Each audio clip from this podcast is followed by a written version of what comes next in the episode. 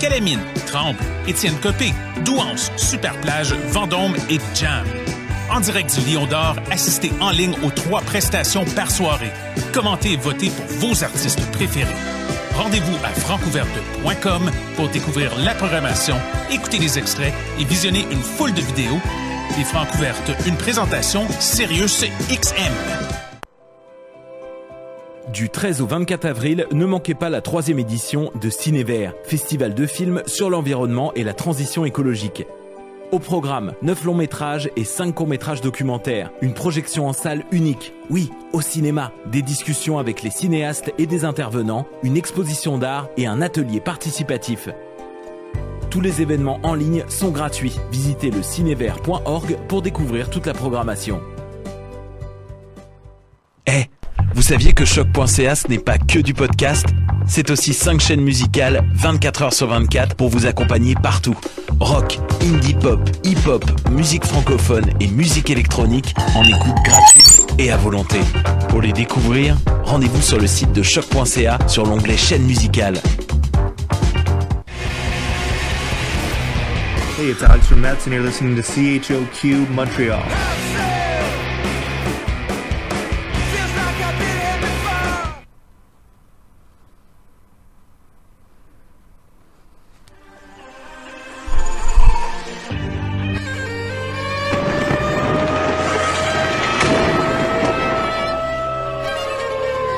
Car la guerre est toujours la sanction d'un échec.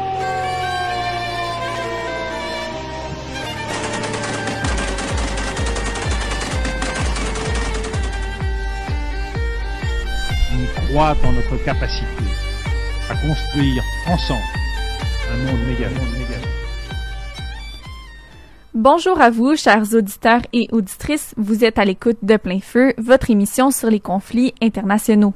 Cette semaine, on vous offre une émission spéciale où chaque collaborateur et collaboratrice fait une chronique sur un conflit de son choix.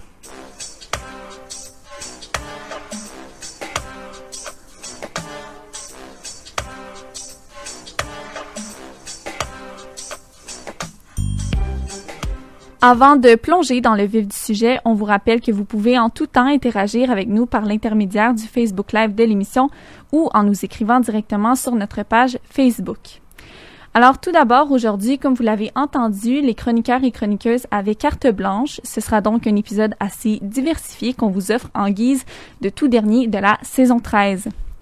Maintenant, c'est moi, Eliane, qui anime ce dernier épisode. Sarah se trouve au siège de la régie. C'est d'ailleurs notre toute dernière participation à Plein Feu, du moins avec ces rôles-là. Sarah y est depuis trois ans et moi deux ans et demi. C'est l'implication extrascolaire la plus longue de nos parcours respectifs. Plein Feu aborde les conflits internationaux, les vulgarise, les décortique, les communique. Les mots me manquent pour vous dire à quel point la mission de Plein Feu en est une importante et en est une qui me tient à cœur. On dit souvent que l'actualité internationale est le parent pauvre des nouvelles au Québec. Eh bien, Plein Feu prouve le contraire, saison après saison. Les gens qui y collaborent sont des personnes dévouées, passionnées et extrêmement intelligentes. Elles me redonnent confiance dans le futur des nouvelles internationales dans nos médias québécois. Je veux vous dire merci pour votre temps, pour vos lectures, pour vos questionnements et pour votre intérêt. Plein Feu rejoint des centaines d'auditeurs et d'auditrices saison après saison, mais son contenu en touche en fait des millions. Merci aux collaborateurs et aux collaboratrices, merci aux bénévoles et aux employés de Choc, merci Emmanuel, Magali et Sarah, pour ne nommer que quelques noms marquants de mon passage à l'émission. Sur ce, c'était une intro égoïste qui sonnait davantage comme une conclusion, mais qui est loin d'en être une, car nous avons encore quand même un beau trente-sept minutes de contenu euh, devant nous. Ça a rendu tout ému, là, moi je suis tout émue. Oui. Allons-y, donc sans plus tarder là, pour se remettre de ces émotions. Merci Eliane euh, pour ces beaux mots. Voilà, c'est pas fini, c'est pas fini. Alors Nicolas, tu es euh, le premier aujourd'hui à nous parler, tu as choisi de, d'aborder le Pakistan. Oui. Depuis plus d'une semaine, le pays s'enflamme sur fond de tensions religieuses et politiques avec la France, et ce n'est pas nouveau. Nicolas, pourquoi la tension monte en ce moment dans ce pays où, entre autres, vivent quelques centaines de Français? Euh, déjà, comme tu disais, c'est pas nouveau, euh, mais est-ce que tu as une idée de quand tout a commencé? Non, non. Bah, en fait, il faut remonter au vingt et un octobre deux mille vingt, donc ça, ça remonte un petit peu, euh, date à laquelle a eu lieu l'hommage d'Emmanuel Macron, donc le président français, au professeur d'histoire Samuel Paty, on se souvient, qui a été assassiné après avoir montré à sa classe des dessins satiriques représentant le prophète Mahomet. Alors pendant la cérémonie, le chef d'État a apporté son soutien au droit à la caricature, ce qui n'a pas plu à plusieurs pays du Moyen-Orient et d'Asie, euh, à l'exemple du Pakistan. À cette époque, le premier ministre pakistanais accusait le président français d'attaquer l'islam, et là je le cite. Euh, du côté de la population générale, on a aussi eu des appels au boycott de plusieurs produits français, comme le fromage. euh, mais l'événement déclencheur, euh, c'est quand le pays a demandé l'expulsion de l'ambassadeur de France, Marc Baréty. Bon, euh, rien que ça, hein, quand même, c'est pas rien, l'expulsion d'un ambassadeur. Mmh. Mais est-ce qu'on sait euh, qui est derrière cette revendication-là? Oui, on retrouve un groupe bien défini derrière tout ça. Euh, il s'appelle le T L P et c'est un parti islamiste radical. Okay. Alors même si le parti reste minoritaire dans le pays, il fait beaucoup de bruit à l'international et justement jusqu'au Canada. Ouais. Euh, bah dans un premier temps, il demandait la suspension des relations diplomatiques entre la France et le Pakistan. Puis c'est devenu une bataille contre l'ambassadeur qui était contraint de partir avant fin avril deux mille vingt et un. Ça approche euh, rapidement. Et euh, en tout cas, c'est la version que qu'avance le T L P, une version que les autorités n'ont évidemment pas reconnue. Et pourquoi on entend encore parler de ça en ce moment, plus de six mois après? Eh bien, tout simplement parce que l'ambassadeur de France au Pakistan est toujours en place. Début avril, le chef du T L P, Saad Rizvi, euh, commençait à s'énerver en fait de voir que rien n'avançait, en tout cas euh, n'avançait comme il l'imaginait. Il a donc appelé ses soutiens à descendre dans la rue et la date du vingt avril commençait à circuler. Il prévoyait en fait une immense manifestation anti-France et surtout euh, il comptait réclamer une bonne fois pour toutes l'expulsion euh, de Monsieur Baréty. Finalement, pour empêcher que le mouvement prenne de l'ampleur, bah, les autorités l'ont arrêté lundi douze avril.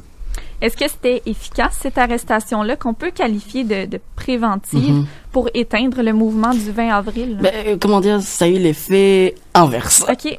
On, en fait, au lieu de calmer les partisans euh, du T L P, l'arrestation, elle a fait qu'aggraver la situation. Mm. Dans les jours qui ont suivi, donc le, le douze avril, les manifestations, elles se sont enchaînées.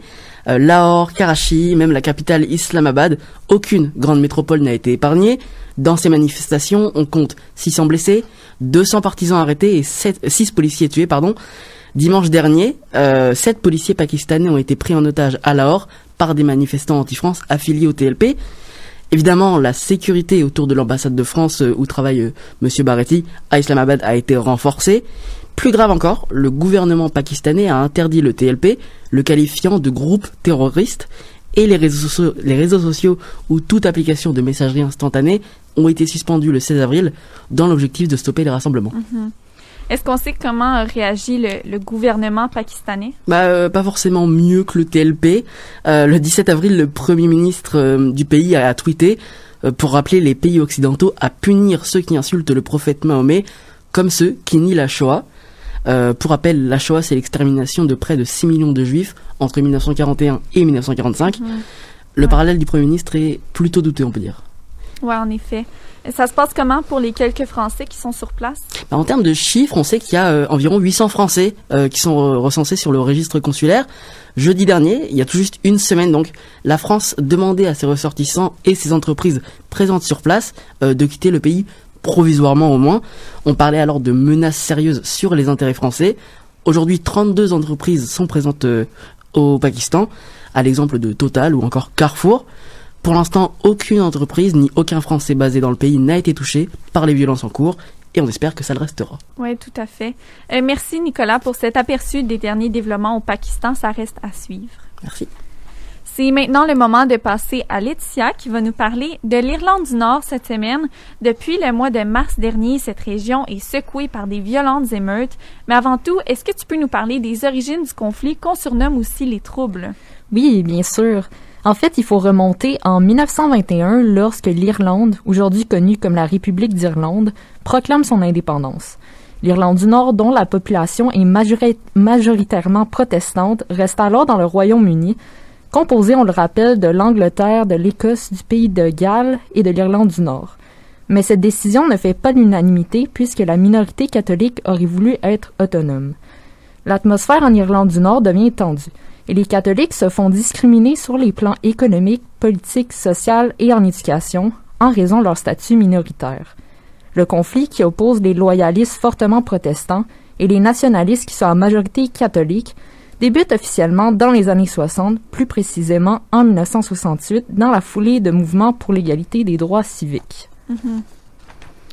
Au mois d'août de cette année-là, une marche a lieu dans la ville de Derry contre l'inégalité dans l'attribution des logements sociaux dans cette ville. Mais la marche pacifique terminera en de violents affrontements entre des milliers de nationalistes et les forces policières à tendance loyaliste. L'armée britannique a même dû intervenir pour séparer les quartiers loyalistes et nationalistes afin d'atténuer les tensions. Puis le trente janvier mille neuf cent soixante-douze, quinze mille manifestants nationalistes prennent part à la marche de l'Association nord-irlandaise pour les droits civiques de façon pacifique à Londonderry. Mais cette journée sera aussi connue comme le Bloody Sunday, où l'armée britannique s'en mêlera pour réprimer les contestataires en leur tirant dessus. C'est d'ailleurs ce qui a inspiré, je m'excuse, là, je te coupe, mais la chanson de, de U deux, là. Oui, exactement.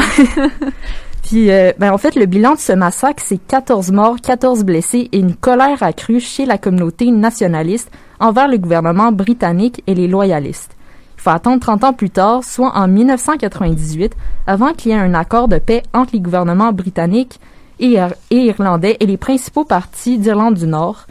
Donc, euh, c'est l'accord du Vendredi Saint qui met finalement fin au conflit. Mais si le conflit il prend fin là, en, en mille neuf cent quatre-vingt-dix-huit, comme tu viens de le dire, pourquoi l'Irlande du Nord connaît aujourd'hui des nouvelles tensions? Ben, en fait, c'est le Brexit qui a un rôle mmh. central à jouer dans les violences que connaît l'Irlande du Nord actuellement, puisqu'il fait ressurgir d'anciennes tensions ident- identitaires.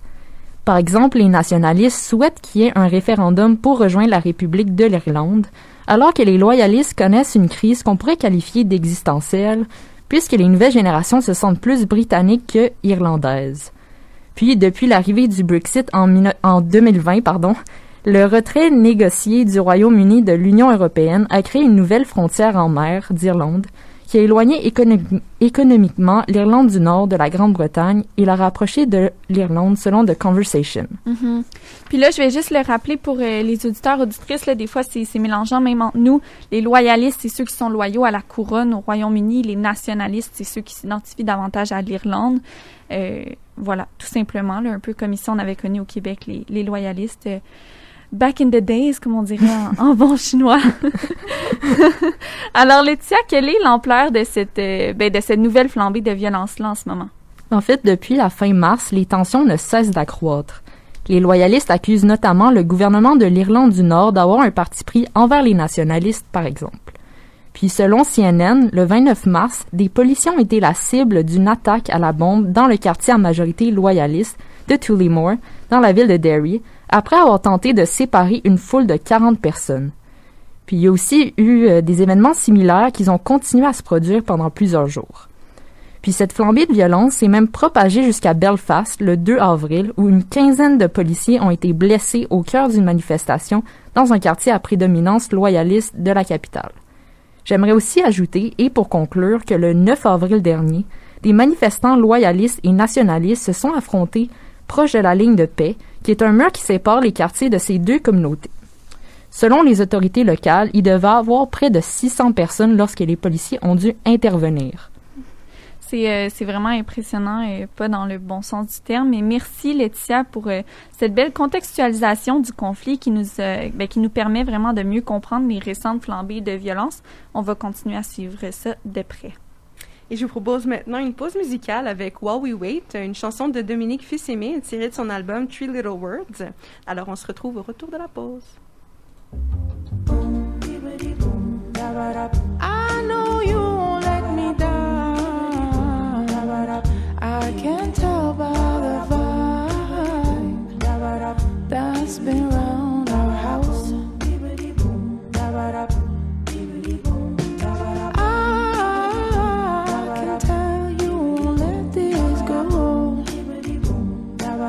By the spark in your eye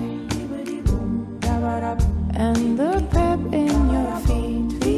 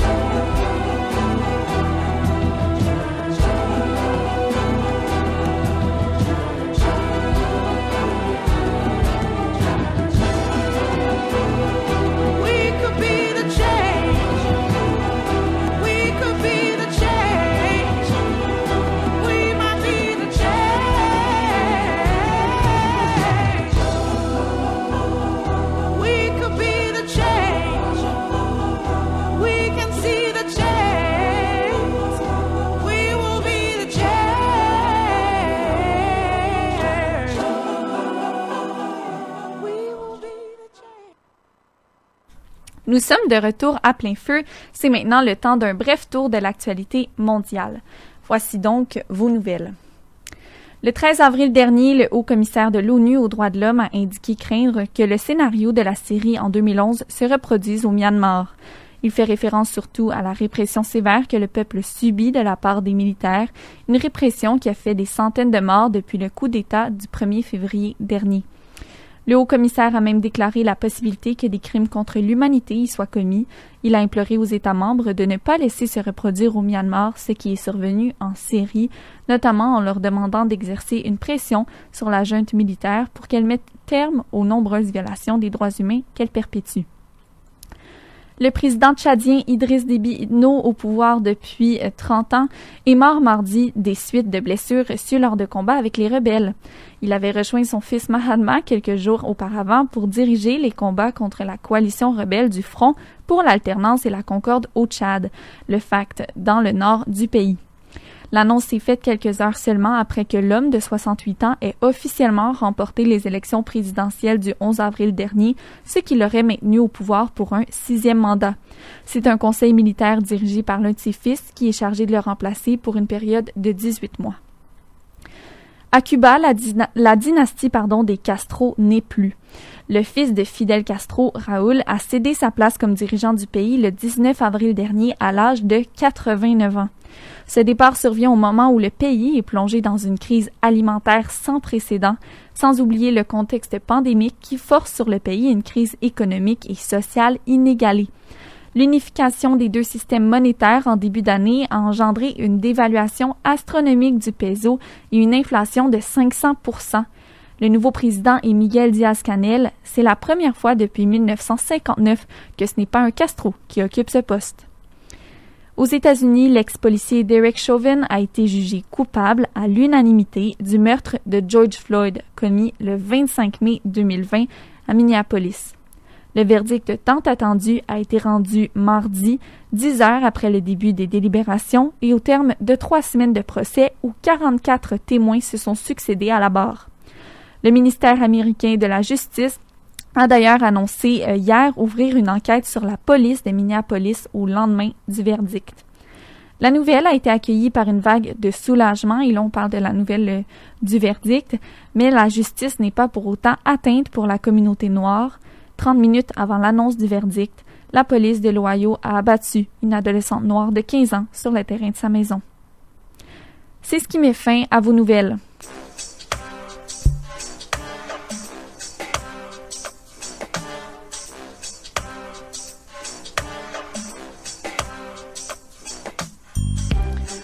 Laurence, tu nous as préparé une chronique assez différente de ce qu'on fait habituellement à Plein Feu. On reste dans l'international, mais si j'ai bien compris, tu tournes notre regard plus sur les victimes des conflits que sur les conflits en soi, c'est ça? Oui, et encore plus précisément sur les femmes victimes des conflits. La semaine, ber- la semaine passée, pardon, on apprenait qu'il y avait eu un dixième féminicide au Québec. C'est un dixième en trois mois. Euh, sur une note plus personnelle, je ne sais pas pour vous, mais moi... Euh, ça m'a quand même rentré dedans. Oui, tout à fait. Puis, Laurent, je m'excuse avant de commencer, peut-être mm-hmm. avertir là, les, les auditeurs, les auditrices à l'écoute qu'on on va aborder des sujets très sensibles sur, euh, sur les femmes, là, comme les agressions sexuelles, les viols. Euh. Exactement. Exactement. Euh, un peu plus tard, en fouillant l'actualité internationale pour ma chronique, je tombe sur un article du journal Le Monde qui décrit la montée en violence dans la région du Tigré, au nord de l'Éthiopie. Et qu'est-ce que j'y apprends? Ben, que sans surprise, les femmes sont parmi les plus grandes victimes de ce conflit qui oppose les Tigréens et les Érythréens. J'ai donc décidé de vous parler de tout un autre côté sombre de ces conflits interethniques et interétatiques qui, certes, peut-être sont déjà discutés, peut-être pas, peut-être pas assez, mais en mon sens, on ne pourra jamais trop en parler, trop mettre en lumière ou trop dénoncer. Tout à fait. C'est comme ça qu'on le voit aussi ici à l'émission. Mm-hmm. Et je pense que c'est important, comme tu mentionnais, Liane, de ne pas omettre de détails, même les plus difficiles à lire en ondes et à entendre, parce que vraiment, il euh, n'y a plus de détour possible pour aborder les violences sexuelles subies par les femmes à travers le monde. Pour revenir là à mon article sur l'Éthiopie qui a inspiré un peu cette chronique, selon Mark Lowcock, le secrétaire général adjoint de l'ONU pour les affaires humanitaires, la violence sexuelle a redoublé dernièrement dans la région du Tigré. Les viols sont commis par des hommes en uniforme et vraiment peu importe l'uniforme. Oui, et ça reste troublant de constater, dans le fond, à quel point, ici comme ailleurs, les femmes sont violentées et tuées. Mm-hmm. Et j'ai brièvement mentionné l'Éthiopie, mais j'aurais aussi bien pu parler du génocide des Rohingyas au Myanmar. Un rapport de deux mille dix-sept, Human Rights Watch, intitulé « Mon corps n'était plus que douleur, violence sexuelle systématique contre les femmes et les filles Rohingyas au, en Birmanie », documente des viols collectifs de femmes et de filles commis par des militaires birmans et d'autres actes de violence, de cruauté et d'humiliation. Dans ce rapport de trente-sept pages, des femmes racontent les journées de souffrance qu'elles ont vécues, avec les parties génitales enflées et déchirées alors qu'elles fuyaient à pied vers le Bangladesh, terre d'accueil pour plus de six cent mille réfugi- réfugiés. On y lit que les viols commis par l'armée myanmaraise ont été un élément prépondérant du nettoyage ethnique dans le nord du pays. L'organisation à l'origine du rapport s'est d'ailleurs entretenue avec cinquante-deux femmes et filles Rohingyas qui ont fui le pays, et parmi elles, c'est plus de la moitié qui avaient été victimes de viols. Complètement atroce. Et ici, là, je veux juste, euh, encore une fois, faire un rappel pour les auditeurs et auditrices que ce qui s'en vient peut être difficile à entendre, mais je pense que c'est important de le lire en ondes pour mettre des mots sur des souffrances qui vont vraiment au-delà des chiffres. Mm-hmm. On peut lire dans le rapport le témoignage d'une jeune fille de seulement quinze ans, originaire de Maouda, une municipalité au nord du Myanmar. Elle raconte que des militaires l'ont entièrement déshabillée, puis traînée hors de chez elle vers un arbre situé à proximité, où environ dix hommes l'ont ensuite violée par derrière. Je vais la citer, elle dit « Ils m'ont laissée là où j'étais. Quand mon frère et ma sœur sont venus me chercher, j'étais étendue là, sur le sol. Ils ont cru que j'étais morte. » Euh, c'est difficile à lire, c'est définitivement difficile à entendre, mais ça n'empêche pas que ça existe. Et j'ai parlé de viol, mais les violences sexuelles, c'est aussi l'esclavage sexuel, la prostitution forcée, la grossesse forcée, la stérilisation forcée. Et c'est un phénomène connu et largement rapporté par des organisations pour le maintien de la paix. Chaque année, le secrétaire général de l'ONU publie un rapport spécifiquement là-dessus. Et ben, ça commence à en faire, là, des rapports. Oui, vraiment. Est-ce que tu peux nous rappeler pourquoi est-ce que les femmes sont violées alors que les conflits sont euh, souvent d'ordre politique, parfois ethnique? Est-ce qu'on fait mention justement là, dans les nombreux rapports qui sont sortis? Bien, à la première partie de ta question, j'ai envie de répondre simplement pourquoi est-ce qu'on viole et tue les femmes tout court, là, conflit ouais, ou pas. Mais au-delà de ça, si je réponds un peu plus à ta question en termes de conflit armé uniquement, on parle de motivation ayant des objectifs politiques, militaires ou psychologiques pour contrôler un territoire, une population ou des ressources. Donc, toujours selon Mark Lowcock, responsable de l'ONU, ces violences sexuelles sont utilisées dans des pays en guerre comme une arme, finalement. Mm-hmm. Donc, en d'autres mots, on viole les femmes pour humilier, terroriser et traumatiser des populations vulnérables pour que dans les années, euh, pour que des années après le passage des troupes, finalement, la blessure reste et des générations entières de femmes soient habitées par la peur. Bref, c'est une arme de guerre, on voit la femme comme un objet et on l'utilise comme arme de guerre. Quelle euh, chronique troublante mais nécessaire, Laurence. Euh, nos pensées en ce moment vont à toutes ces femmes victimes de violences psychologiques, sexuelles et ou euh, physiques. Merci beaucoup, Laurence. Merci, puis merci de m'avoir permis de faire cette, euh, cette chronique qui nous tient tous à cœur puis qui est un peu différente de ce qu'on fait d'habitude. Oui, tout à fait. Alors, euh, bon, on passe maintenant à Cheyenne sur une autre note, mais euh, encore une fois, on parle d'un conflit qui est pas facile. Pour cette dernière émission, Cheyenne, tu vas nous parler de la guerre en Syrie, mentionnée même euh, lors d'une de nos brèves, là, plus tôt à l'émission. Avant de, d'entrer dans le vif du sujet, depuis quand et pourquoi la Syrie est-elle en guerre? Alors, la révolution syrienne, qui s'est rapidement transformée en guerre civile, est une conséquence directe du printemps arabe qui éclate en deux mille onze. Après la chute de Ben Ali en Tunisie, de Moubarak en Égypte et de Kadhafi en Libye, la logique aurait voulu que ce soit le tour de Bachar al-Assad. Mm. Et pourtant, dix ans après, il est toujours là. Et la guerre naît donc de cette opposition entre le régime syrien et les rebelles. Alors en deux mille onze, la population se soulève de façon pacifique pour de meilleures conditions de vie, mais le régime réprime de façon brutale et met le feu aux poudres. Je tiens à préciser ici que Bachar al-Assad et sa famille sont alaouites, donc chiites, alors que le pays est à majorité sunnite. Et c'est ce qui explique en partie l'implication et la création de l'État islamique. Les manifestations prennent de plus en plus d'ampleur et le régime réprime d'autant plus fort que la communauté internationale dénonce des crimes contre l'humanité. Al-Assad, lui, dénonce une conspiration de l'étranger. De nombreux Syriens quittent déjà le pays et deviennent réfugiés dans les pays voisins. L'absence d'intervention internationale force les rebelles à s'engager dans une lutte armée au nom de l'A S L, l'armée syrienne libre. La révolution prend une toute autre forme et de nombreux fronts sont créés à coups d'attaques suicides contre le pouvoir en place. Le régime a le soutien de l'Iran et de la Russie, tous deux soutenus par la Chine, et envoie des combattants du Hezbollah ainsi que des armes aux côtés de Bachar al-Assad. L'A S L est soutenue de son côté par la communauté internationale, mais de loin, et par les combattants du djihad sunnite, qui s'organiseront rapidement pour devenir l'État islamique. Aujourd'hui, on compte environ soixante pays qui sont impliqués. Quand même, hein?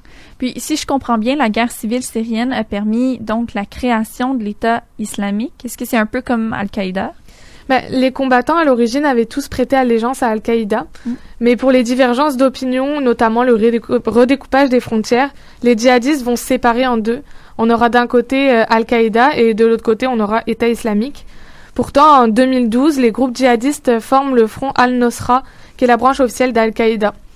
L'État islamique en Irak et au Levant, donc en gros la Syrie et la région autour, c'est-à-dire le Liban, l'Isra- Israël, Palestine, et cetera, arrivent qu'en deux mille treize et en deux mille quatorze, euh, fort d'une organisation interne solide et d'un contexte instable, l'État islamique en Irak et au Levant forme l'État islamique tout court et procra- proclame pardon, le califat entre l'Irak et la Syrie. Et qu'est-ce qui a fait que l'État islamique a pris autant de place en Syrie? Mais plusieurs raisons. Euh, la première, c'est l'instabilité du pays. Un pays en guerre est un pays facilement accessible pour des troupes, des groupes terroristes qui peuvent passer inaperçus pendant un bout de temps. La deuxième raison, c'est l'opposition sunnisme-chiisme, une guerre éternelle qui rallie facilement. Euh, ensuite, on a une troisième raison qui est que l'État islamique a puisé ses forces dans Al-Qaïda, puis s'en est séparé pour s'organiser comme un État à part entière. Puis on rappelle que Al-Qaïda, euh, qui, qui prenait naissance pas mal en Arabie Saoudite et qui est euh, encore aujourd'hui beaucoup soutenu par les États-Unis. Donc euh, Al-Qaïda a pu, euh, en tout cas, tirer profit de, de toute cette euh, espèce de coalition. Mm. En quatrième raison, on a les combattants armés qui sont entraînés directement ou indirectement par les États-Unis, justement, grâce à l'invasion en Afghanistan qui a suivi les attentats du onze septembre. Et c'est ce qui fait de l'État islamique un groupe plus fort que Al-Qaïda et euh, l'Arabie Saoudite, comme je disais tout à l'heure, a joué un rôle important. Et la dernière raison, c'est le financement facile. La Syrie est un trésor à elle toute seule, euh, des œuvres d'art en passant par l'architecture et les restes de l'histoire, tout ça revendu sur le marché noir, plus le pétrole, plus le soutien d'autres pays de la région. C'est super bien décortiqué. Euh, et où en est-on aujourd'hui? Mais la guerre perdure, mais les combats ralentissent. L'État islamique a été neutralisé par les grandes puissances et tout le monde s'essouffle. Euh, Bachar al-Assad n'a pas abandonné le pouvoir pour autant et la situation économique et sociale est catastrophique. Des milliers de réfugiés un peu partout au Moyen-Orient, de nombreux camps, des ressortissants de l'État islamique en stand-by. Puis, euh, mais comme disait tout à l'heure Laurence dans sa chronique, les femmes euh, sont les premières touchées avec les enfants. Euh, par exemple, le prix d'un panier alimentaire a augmenté de deux cent trente pour cent selon l'UNICEF. La malnutrition chez les enfants entraîne des retards de croissance. Des milliers d'enfants syriens ne vont pas à l'école, donc quarante pour cent de filles. Et je parle même pas de ceux qui sont morts ou engagés dans la guerre, mais des femmes violées, des enfants violés, et euh, de ceux qui, tr- qui souffrent euh, par la suite de troubles psychologiques en tout genre. Mmh. Et euh, malgré l'aide humanitaire, la situation dans les camps entraîne des épidémies, Euh, bah, dû au manque d'eau potable, de salubrité, de nourriture, et cetera. Une guerre qui, euh, c'est, c'est jamais bien, mais une guerre d'une telle ampleur qui dure dix ans, ça laisse des traces. Et euh, les enfants, comme on dit toujours, sont l'avenir d'un pays, ce qui laisse imaginer le pire pour la Syrie. Oui, tout à fait. Merci euh, beaucoup, Cheyenne, de nous avoir dressé là, un portrait de la situation en Syrie. C'est toujours difficile à Plein Feu de voir les conflits s'éterniser et revenir dans nos recherches au fil des saisons. Je, je confirme absolument. Euh, puis c'est, écoutez, c'est le moment d'une autre pause musicale avec Sentier, donc une chanson de Bab tirée de son album Rédaction Tranquille. Alors restez des nôtres pour le Zoom sur et la discussion de fin d'émission.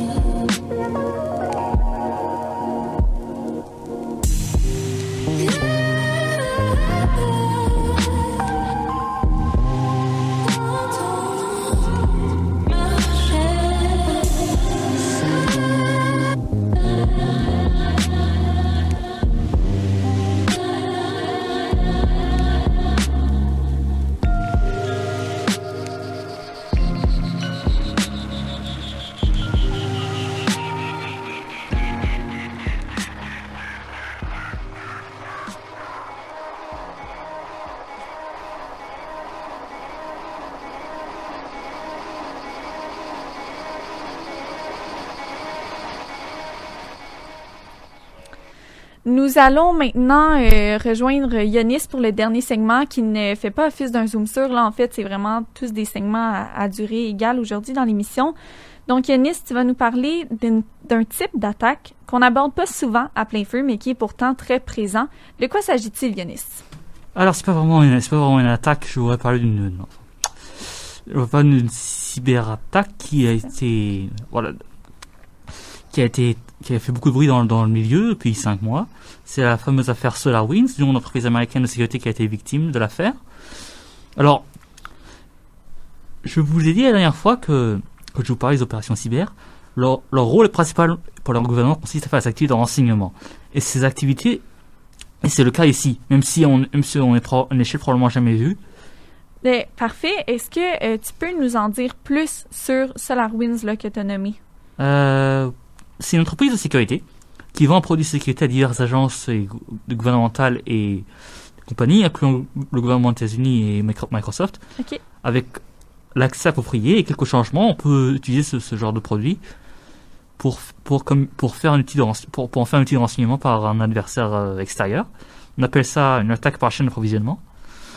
Et c'est dans ce cas-là que... C'est très fort en ce cas-là parce que l'attaquant a, a, a aurait été dans les réseaux de SolarWinds pendant depuis, pardon, depuis au moins avril deux mille dix-neuf. L'attaque a été découverte en décembre dernier, mais on peut en parler plus tard. Alors, l'attaquant, les, atta les attaquants ont pu modifier un, un produit SolarWinds qui s'appelle Orion pour y avoir accès, euh, pour y introduire une porte dérobée, qui, qui, c'est-à-dire un accès illégitime conçu spécialement pour leur, pour leur, pour leur usage. On suppose que c'est arrivé vers février, pardon. Et de, donc, de février à décembre deux mille vingt, ces attaquants auraient, auraient eu accès aux, à des normes, pardon, auraient eu accès aux données d'énormes proportions du gouvernement américain, notamment de, de, dans le département du Trésor, l'Agence de sécurité des territoires, responsable entre autres de la cybersécurité. SolarWinds a été, était, a, a, a, était visiblement un effort colossal sur un dirigeant de Microsoft qui aurait nécessité un millier d'ingénieurs qualifiés, en faisant la plus grande cyber, cyberattaque la plus importante de l'histoire connue, en plus d'une des, des plus importantes opérations anciennement de l'histoire. Mm-hmm. Est-ce qu'on sait euh, qui sont les responsables? euh, Alors, oui. Et le gouvernement américain accuse euh, la Russie, notamment le groupe d'attaquants, enfin un groupe d'attaquants lié au service d'enseignement extérieur russe, le S V R. Alors, l'autre fois que je vous ai parlé de la culture... L'autre fois, je vous ai parlé de la culture agressive de le courant au goût, les anciens militaires. Eh bien, le S V R, descendant du K G B, tend à avoir une culture plus discrète, encline à la prudence. Et on le voit dans cette opération. SolarWinds a été, a été détecté que par le secteur privé après que les outils d'une compagnie de sécurité ont été volés. Puis, euh, c'est quoi en ce moment l'étendue des dégâts? Inconnu. Ah. On, on, on compte encore le pot cassé, et, et c'était à cinq mois. Selon mmh. certains experts, la restructuration des réseaux compromis pourrait, risque de prendre plus d'un an.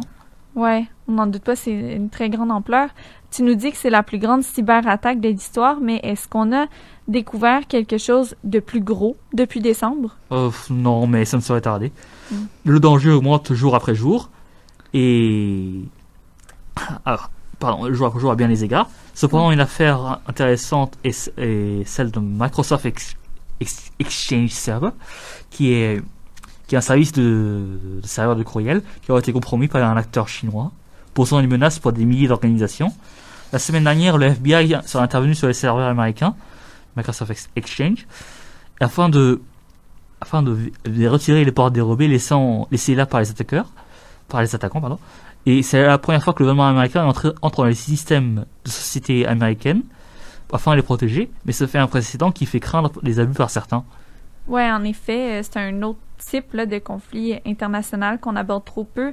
C'est une belle fin, Yonis, qui nous amène vers une toute autre réflexion là, avec cette crainte des abus-là. Merci beaucoup, Yonis. De rien. Alors, euh, Sarah, je te lègue maintenant le flambeau de l'animation pour la discussion, ta toute dernière. Je vais pas, je vais pas pousser le bobo. Quel sujet veux-tu aborder cette semaine? Merci, Eliane, pour cette belle intro et ce souvenir, ce painful souvenir. Alors, pour la discussion de cette semaine, j'aimerais qu'on discute ensemble de la distribution inéquitable des vaccins contre la COVID dix-neuf à l'échelle mondiale. Donc, comme on le sait, là, où on, je l'avais mentionné dans une brève la semaine, il y a deux semaines, le secrétaire général de l'ONU, Antonio Guterres, a critiqué là, le stockage excessif de vaccins par les pays développés et leur demande de les partager avec le reste du monde. Donc là, mm-hmm. il faut savoir qu'à ce jour, il y a près de quarante pays dans le monde où aucune dose de vaccin n'a été administrée, alors que d'autres pays, on le sait, en sont vaccinés des jeunes adultes euh, qui, eux, sont moins à risque de mourir. Donc, euh, puis là, ma question, en fait, la question est là. Certains y voient une sorte de diplomatie vaccinale, si on peut dire, dans laquelle les intérêts nationaux et stratégiques de chaque État sont priorisés. Euh... Alors, vas-y, Yanis. Non. Alors, il y a des cas comme ça. Il y a des gens qui sont assez, qui sont assez intelligents et qui vont se mettre à utiliser ce genre, ce genre de méthode pour avoir, pour avoir des faveurs, des, des, d'autres avantages. Mais, euh, comment dire? Après, il y a d'autres, il y a d'autres gouvernements qui ont tendance à, comment ça, ça s'appelle, ça, à, à être, à être plus conservateurs et à, et à ne pas utiliser ce, ce genre de méthode, mais à garder leur, mais à garder leur vaccin pour leur politique intérieure. Ouais, mais la plupart des pays, on remarque les pays du Nord surtout, que ce soit le Canada, la France, enfin l'Europe, euh, vont garder les vaccins pour eux. Alors il y a le programme Covavax qui va en donner un petit ah, peu oui. à l'Afrique, mais la plupart du temps, on remarque les États-Unis, tu parlais, Sarah, de des populations jeunes, c'est les douze dix-huit ans là qui commencent à être vaccinés. Absolument. Alors qu'on voit qu'il y a des pays qui ont zéro dose de vaccin pour l'instant, c'est enfin. Mais juste en Haïti, là, j'ai vu ah. un article dernièrement, donc juste à côté de nous, tu sais. Mm-hmm. Ouais. C'est, ah, c'est ça fou. Choque qui au juste? Enfin, ça surprend qui? Parce que. Enfin, surprend je... qui? Je pense que c'est le bon terme, ouais. Choque, parce que choqué, ben je suis choqué moi. Ouais. Oh, co- comment? la, la politique. Un, un, un homme sage avait un jour dit que la politique est, est déterminée qui reçoit qui, quand, quand, qui reçoit quelle ressource, quand, quoi, mais, comment. Mais qui devrait avoir le droit d'avoir un vaccin avant d'autres? Peu importe. Hey, on n'aura pas le temps la... de se rendre à ma dernière question, donc okay. écoutez, je vais juste la dire on parce que vous l'avez, vous l'avez nommé justement là. Est-ce qu'on peut dire que euh, le libre accès aux brevets, donc aux vaccins, oui, mais aux brevets justement permettant la production de vaccins, est-ce qu'on pourrait dire que c'est un droit humain? Non, pourquoi? Parce que c'est... Mais pour moi, il devrait. Euh... Comment on définit un droit humain? Alors, je veux savoir comment. Mais c'est la vie, en fait. Bah, c'est, en fait, ça... le droit à la sécurité, à la santé, c'est plus bon en termes de, d'accès au vaccin plus qu'au, qu'au brevet, en fait. Là, est-ce qu'on peut dire que c'est un, un droit fondamental d'avoir accès à un vaccin, en fait? Mais c'est pas la moindre idée. C'est un droit fondamental, selon moi, d'avoir le, le, accès à la vie, comme tu disais, Eliane, et surtout de qu'il n'y ait pas de priorisation. Bon, il y en a euh, par par tranche d'âge, comme on voit au Québec ou en Europe, mais qu'il n'y ait pas de priorisation par rapport aux pays, et tous les pays devraient évidemment avoir accès aux vaccins, euh, pas forcément donner les brevets, pas, je vois que Yannis n'est pas vraiment d'accord, mais non, non, non, pas forcément pas... donner les brevets, mais au moins en donner une partie, parce que on voit, le Canada, je crois, a commandé quatre fois l'équivalent de sa population. C'est pas un peu mais trop? C'est... non, non, non. Yannis, Yannis détrompe-moi si c'est pas comme ça que tu te sens, mais peut-être que euh, ton soupir venait du fait que là, on se choque pour les vaccins, mais dans le fond, c'est peut-être des inégalités mm-hmm. qu'on, qu'on vit déjà, qu'on est déjà conscient, mais qui en ce moment se traduisent par exactement. Le vaccin, euh, mais qui sont en fait déjà là. J'aimerais juste te dire une chose. C'est pas parce que vous avez le droit à quelque chose qu'ils vont vous le donner. Voilà. Mais là, et la question aussi, hein, c'est un peu ça le problème. Ben, ils vont pas. Ben, ben, Ils, ils vont pas vous le donner, ils vont, ils vont, ils vont l'utiliser pour, pour, pour, pour, pour, euh, pour avoir quelque chose à côté. C'est, c'est ainsi va le monde, j'ai envie de dire. Oui, c'est, oui. Pro, c'est, c'est le problème économique. C'est, c'est que ouais. toute société fonctionne mm-hmm. de la sorte que les ressources sont limitées et il faut, et, et, et, il faut trouver un, il faut trouver un, un, un moyen de les utiliser et, et que ce soit équitablement. C'est, c'est, c'est pas vraiment l'intérêt de beaucoup, de, pas vraiment la priorité de beaucoup de monde. Ouais. Ça, franchement, c'est... Bah, les, les pays de, d'Afrique subsaharienne, par exemple, on entend très peu parler des, des nombres de cas de, de, d'hospitalisation. C'est pas pour autant qu'il y en a pas. Et je pense que pour les vaccins, c'est pareil. Hein. C'est pas parce qu'ils le disent pas, ou forcément, qu'ils en veulent pas, en fait. Non, non, non. Parce que non, tout le monde. Bien sûr, bien sûr. Mais, mais qui, mais qui, mais qui va, mais qui va couper dans, son, dans ses propres, dans ses propres, quand dans ses vaccins. Pro... Voilà, pour pour pour donner, pour donner à, à, à d'autres. Non, non. À, à moins, à moins qu'on soit comme les Chinois et qu'on et qu'on, et qu'on demande des faveurs à côté. Et c'est, et c'est en termes. Conclure là-dessus, Younis, le temps file. Et, c'est en, et, et en termes de, en termes, en termes d'action qui rapporte avec un retour sur investissement, c'est pas c'est la meilleure chose à faire. Et j'en veux à personne pour pour garder les pour, pour les garder. C'est pas, c'est pas quelque chose que je ferai personnellement, mais j'en, j'en, j'en veux à personne pour les garder et pas les, pas les, pas les donner. Bon ben merci Inès pour ce mot de la fin. C'est toi qui as eu le mot de la fin pour euh, cette dernière émission. Ah. Alors, je vous remercie là à tous pour votre participation, pour cette belle discussion là toujours. Je pense ouais, que tous vraiment... les collaborateurs que vous avez pu voir depuis deux trois ans vous remercient également. Nous, toute l'équipe, là, on vous remercie. Au nom de l'équipe, je me permets de dire ça. Et, ouais, et bravo Eliane pour ton petit message au début. Et merci. Sarah, je pense que tu penses pareil. Mais oui, merci Nicolas, parce que c'est en fait, ben oui, c'est ce qui conclut là aujourd'hui notre treizième saison, mais c'est aussi notre dernière émission, là, vous l'avez compris avec l'introduction, la si belle introduction d'Eliane. Puis on cède, là, surprise, en fait, on cède l'animation euh, à un duo qui est tout aussi formidable. Cheyenne et Laurence. Oui. Euh, puis vous pourrez les retrouver avec Nicolas, euh, Laetitia et Yonis. Euh, puis on n'est pas du tout inquiète là de vous dire que l'émission sera entre de très bonnes C'est mains. Sûr. On en est persuadés. Puis écoutez, avant qu'on se laisse, là, il me reste pas beaucoup de temps, mais je tiens juste. Euh, Je tiens juste à dire que ça a été un plaisir là, de faire partie euh, de la grande famille de Choc ces trois dernières années, puis encore plus là, de la petite famille de Plein Feu. Euh, ouais. Un plaisir surtout là, d'avoir pu côtoyer puis travailler avec des gens passionnés, là, vraiment, qui, comme moi, ont à cœur la couverture euh, de fonds d'enjeux internationaux. Alors, euh, merci vraiment à tout le monde, à toutes ces personnes que j'ai côtoyées à Plein Feu. Et merci à toi, Eliane. Merci, Sarah. Merci tout le monde. Alors, merci à vous aussi, chers auditeurs et auditrices. Mais oui, ben oui, en premier. Hein. D'avoir été des nôtres, puis euh, Plein Feu sera de retour en septembre pour sa quatorzième saison. Puis d'ici là, comme d'habitude, portez-vous bien et bonne journée. Alors... Merci. Merci, merci.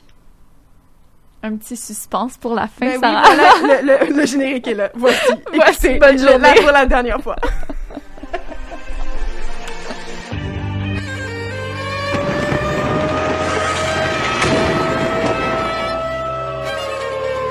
Car la guerre est toujours sanction d'un échec.